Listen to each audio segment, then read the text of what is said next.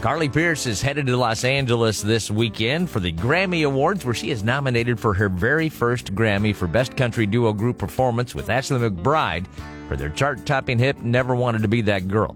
Uh, Carly co wrote the song with Ashley and Shane McAnally and was thrilled to discover how well she and Ashley harmonized. This is what uh, she told us about that whole experience something that I think is so special that you'll hear on the track. We sing different harmony parts, not because it was planned. It organically happened in the really? room. And we flip wow. over each other and, and sing around each other. And it's this really fun blend of two voices that aren't similar, but they just work. And that's so fun for me. Yeah, and it's an amazing song too. We wish you the best on that, and of course Ashley McBryde and Shane McAnally. Anyways, the Grammy Awards going to air on Sunday on CBS. Starts at 7 p.m. right here in our backyard. You want more details on this? Just go to WCCQ.com or BossmanRadio.com and you can check it out.